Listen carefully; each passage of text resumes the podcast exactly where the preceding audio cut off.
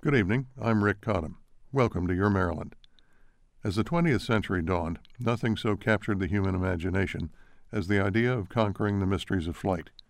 In the United States and Europe, daring young men launched themselves skyward in flimsy machines of wood and cloth that were held together with nothing more than a little wire and faith. Among the first was Hubert Latham, a young Frenchman who was equal parts Indiana Jones and Inspector Clouseau, and who, for a few glorious years, held the world spellbound. Born in 1883 to wealthy parents and having grown up in a chateau outside Paris, Latham was tall and slender and spoke perfect English. After briefly attending Oxford, he fulfilled his military service in Paris, then set out to satisfy his need for adrenaline. With a cousin, he crossed the English Channel in a balloon at night. In 1905, he raced a motor yacht in the Monaco Regatta, led an expedition to explore what's now Ethiopia the following year, and in 1908 departed for the Far East.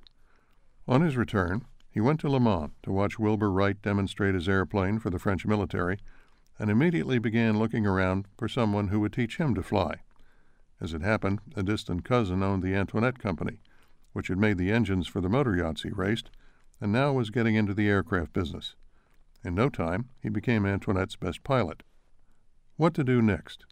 Well, the London Daily Mail had offered a thousand pounds to the first pilot to fly across the English Channel, but crossing the Channel was no easy thing to do. Aircraft engines had to be light and often lost power after half an hour or so. Still, how could a man like Latham refuse? On July 19, 1909, he took off from Cap Blanc, and thereby became the first man to attempt to cross the Channel. Eight miles later, when his engine failed, he became the first man to land on water. As his Antoinette bobbed in the waves, he sat in the cockpit, calmly lit a cigarette, and waited to be rescued.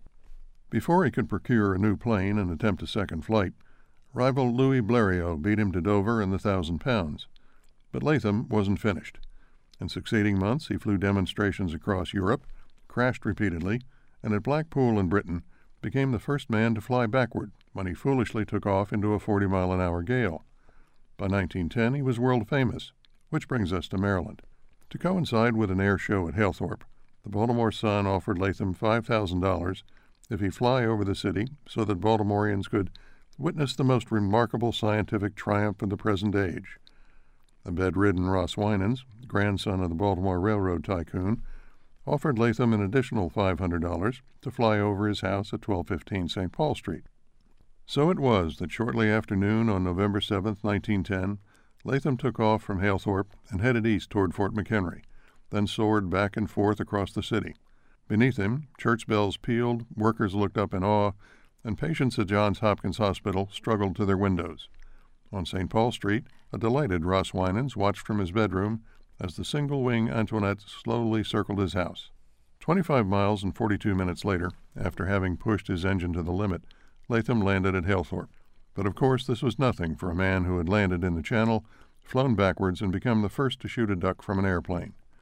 Latham sat in his cockpit with the engine running and lit another cigarette while mechanics pulled him into the hangar.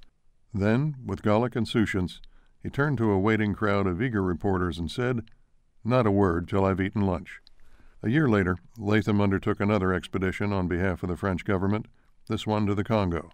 But this time he didn't return. The official report was that he had been gored by a rampaging buffalo, but there were others who said he died at the hands of his own porters. We'll never know.